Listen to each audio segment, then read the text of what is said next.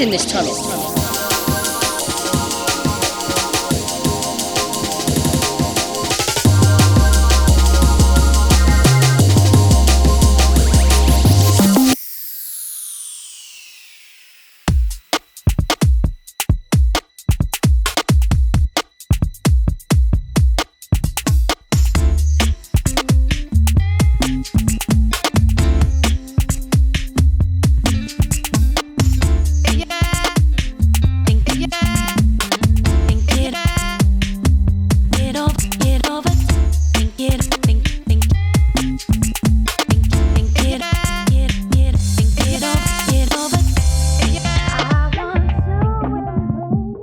Welcome back to another episode of uh, Deep Dark Tunnel. We're here with producer, artist, DJ Gum.mp3. How you doing today?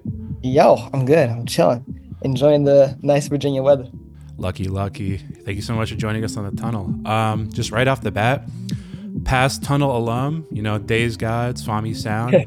now you, um, rounding out the whole Eldia squad. And my first question is, I really want to ask about the inception of Eldia. How did that come about?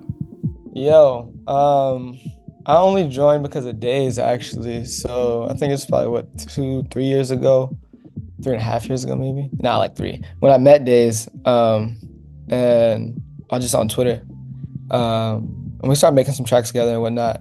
And then he was telling me about this collective he was in, and they were trying to burn some CDs. And at the time, you know, I had been burning my CDs for a little bit. Uh, I still burn my own CDs and whatnot. So um, he was like, "Yo, can you make some CDs for us?" I was like, "Yeah, easy." Uh, so I got those printed, uh, burn the music on them. Um, and then I was just helping him out a bit with manufacturing, like merch and stuff. Um, and he was like, "Yo, you want to join?" I was like, "Yeah, sure." Uh, met everybody else, just like doing music. Uh, little group chat on Twitter with just you know a couple musicians, a couple artists. Just kept working together. Um, kept helping Days with CDs here and there. Um, doing my own releases, working on tracks with people, working on tracks with Days. And then, you know, Swami, I just knew some from college. And then I introduced him to the Days. We all kind of started working together more. And then, yeah, and then Swami ended up joining. so then we just kind of, you know, we just kind of merged into this already pre-existing collective. Um, and then when we started, you know, kind of coming up a little bit in New York uh, with the DJ stuff and the music stuff, um, we didn't really know how to refer to ourselves as a group. Cause we, we're, you know, we're not like Daft Punk, you know, so we didn't really have like a group name. we're just kind of three guys, um, but we needed something to make flyers with. So you know, we came up with the LD NYC. So just you know, just just us three, and we're always doing the same event, kind of uh, in New York uh, at Mise Sabor. Uh, and we get booked book locally quite a bit, not quite a bit, you know, a decent amount in New York. Um, so we play elsewhere sometimes. Uh, two of us might play at Public Records or something. Um, so it's all still, you know, New York centric, um, even though I live in Virginia. nice, nice, nice. I want to go back to, you know, the idea of like burning CDs and stuff like that. Those who follow you on Twitter know that you are someone who talks about the importance of archival media and the preservation of physical media and all yeah. sorts of stuff. What can you say about that and like that whole concept? Yo, you know what? I actually been changing my mind on it a little bit lately.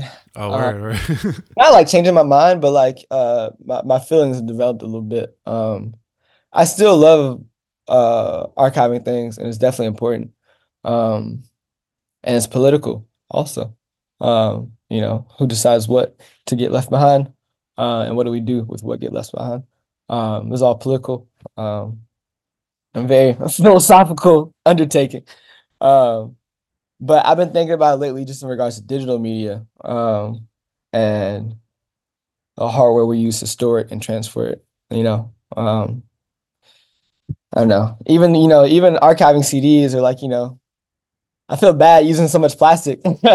you know. True. True. Yeah. Uh, and then, but you know, on the other hand, people are like, yeah, but you know, you're only making as many as people buy, and you know, people are gonna hold on to them for a while. I'm like, yeah, but you know, we don't live forever, you know. But the CDs are gonna outlive us by so far, so much. Um, so that's been kind of weighing on my mind a bit lately. Um, and the vinyl too. Like I already know it's like a, it's a petrochemical process, you know. So I'm like, I already know that kind of we kind of shouldn't be doing it at such crazy scale, you know. But I love vinyl records. You know, I love collecting them too. You know, I love playing them. I love making them. Um, they're sick, but at a certain point, it's like, all right, when is too much too much? You know, at what point do we actually need to sit and like honestly divest from this as a whole practice? Um, and I think at least for vinyl, you know, maybe the time has come. You know, maybe CDs too. I know streaming is bad. You know, streaming is like terrible, right? But we gotta find. We have to find some sort of medium. Um, but it all starts with you know the general public's relationship to ownership too. Uh, you know, so that's a whole that's a whole other can of worms. Yeah, definitely. It's it's it's a very nuanced, you know, mentality to live behind. Uh, more right. so, just on the inverse of that, like I know you're someone you're a librarian, if I'm correct, right? Or you were a librarian? I was for like seven months. Yeah, it was sick. Yeah, yeah, yeah. You were talking a big point about like, you know, scanning PDFs, scanning books, making sure that the public has like free access to this information. Yeah. Um, something I have a lot of respect for, like, and a lot of appreciation for. I definitely read a lot of those PDFs. So yeah, sick. Thanks. Alrighty. So March 7th sees uh, the release of your new album, uh, Black Life Red Planet. How was mm-hmm. the process of, you know, that album's inception? How long have you been working on it? Like, what do you want the public to take away from its release? Yo, it's been like I've been working on the album for like almost two years. Um, which, if you know me for you know since the beginning of my career, usually it doesn't take me that long to make a it doesn't usually I don't take such a large break in between projects. Um, I like to kind of put stuff out as I make it, or at least that's how I started. I started just releasing stuff as I was making it. Um, I wasn't too precious about um, you know, really like, you know, rollouts, so to speak. Because I was I was still nobody, you know, nobody was listening to it anyway. So I mean I was chilling, just kind of making music, putting it out. Um, and that's still kind of how I try to approach it. I don't I don't, I don't want to overstress it too much. Uh, but yeah, I was working on it was originally called Tomorrow's from my apartment. Um, it was gonna be like an escapist sci-fi story. Um, and that's kind of idea I was working with when I made like the first batch of tracks like two years ago. Um, and that was before my Rhythm Seeker EP came out with Ghostly. Um, but I was the album was still like kind of like in its infancy, so I didn't really know what it was gonna look like. I didn't really know to what scale it was gonna be. Like, was it gonna be, you know, like all live instruments? Am I gonna have to do like a real studio album? Uh, or is this gonna be something I can still do at home? Um, am I gonna have vocalists? Am I gonna do vocals? Like I was still trying to figure out all that stuff. Uh, but I had a, a, little batch of kind of spacey uh, drum and bass tracks.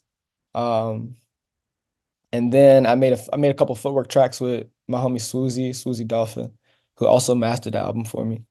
Uh, I made a couple footwork tracks with him. I took one of those, put it on the album. So at this point, I had maybe like six or seven tracks that I was looking at. And then I didn't know what to do with them for like a year. I started working on a like a, a jazz fusion drum and bass track that I had did drums for that I really liked. Um, and then I sent those to I did some like really elementary keys too. Like I don't really play, I don't play keyboard like that, you know. Uh, but I got my Ableton push, so I play a little bit of Rhodes here and there.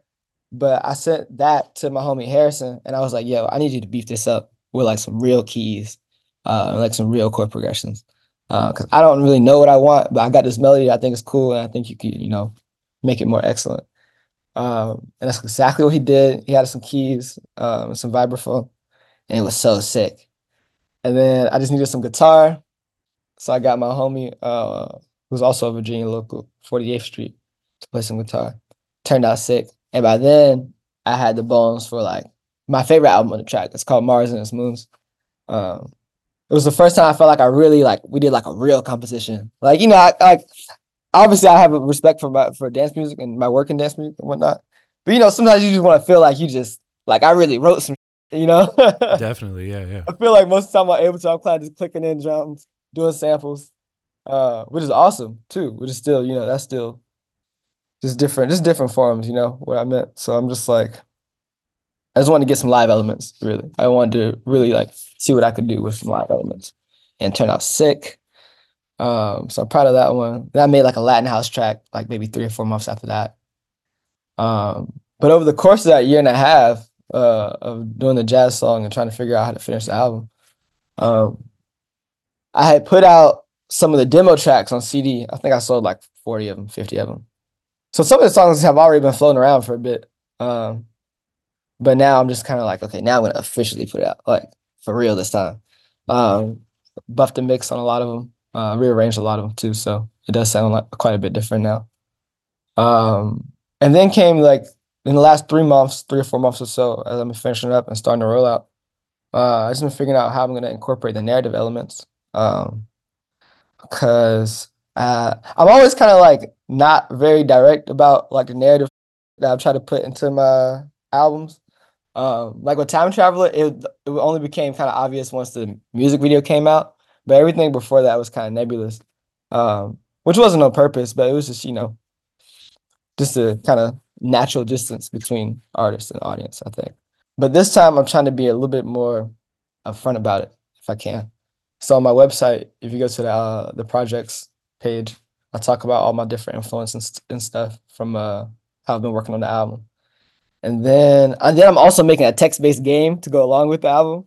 Um, so that's gonna be sick when I get that finally out. Um, and have a kind of a more literary aspect to the album. I think it'd be a nice component. Um, and really kind of bring people into the the world of the album a little bit more. So I'm looking forward to that. I don't know when I'm gonna finish it though. Once again, this album does come out March 7th. Mark your calendars. Uh, be sure to listen.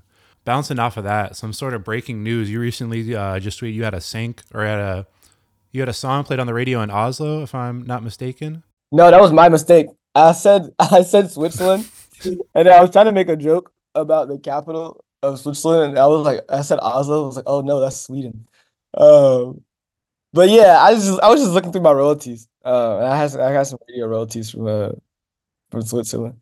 I was like, what? That's sick. I was like, who's playing the question on the radio in Switzerland? That's awesome. True. What can you say more so about like uh, the outreach you think your music has like internationally? I feel like that's a crazy thing to wake up to and like one day, yo, they're bumping my stuff in like Switzerland. Um, Yo, is that like a common occurrence? It is kind of surprisingly like I don't really know. I can't. I don't really know how to get a grasp on my international audience because I also haven't been that many places. Um, like I know when I go to Canada, like sometimes I'll be like when I go to shows, like there are people who like actually know who I am. I'm like, okay, that's sick. Like people know who I am. Um, in Vancouver, it was like a two. Like people were like, yeah, like we know you. Like I was like, okay, this is sick. But I haven't been to Japan yet, even though I have like a pretty not huge like chunk of my audience, but I have like a, a decent Japanese audience. But I haven't been anywhere internationally where I had a sizable audience and be like, whoa, like people actually know me. Um, so it's kind of hard to wrap my head around.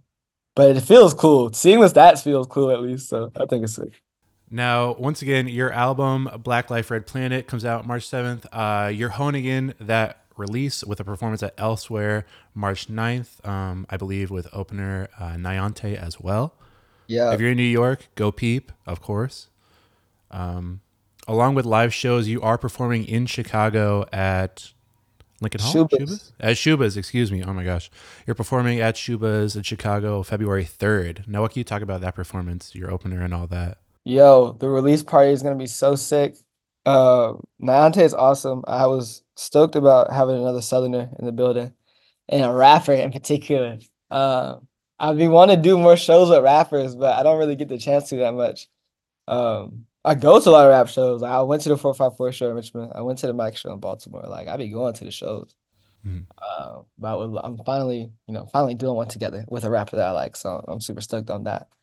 And then for Schubas, yo, it feels good to be to have another show in Chicago. I've been wanting to come back for so long. Mhm. Um, Your last how- show was uh, the LDS Summit in LDS last summer, Summit, right? Yeah, yeah. God, it was so crazy. It was so insane. Yo, the Lincoln Hall show was so crazy. The footage was so sick. Um, I had so much fun, dude. Chicago's awesome. So Schuba should be fun too. Um, a little bit smaller room, which I like. I like a I like I like a little tight room. Um, so we pack that out, get some dances going. It's gonna be sick. And then Zora's opening for that. Yo, Zora's so sick. Um, they play a lot of a lot of really deep jazzy tracks that I like. I like their mixes a lot. So I think uh and I want I've been wanting to play with them too for a while. That's why I was trying to go back come back to Chicago for I was like, yo, I gotta get knees or uh and then hopefully I can come back and get some of my other Chicago friends.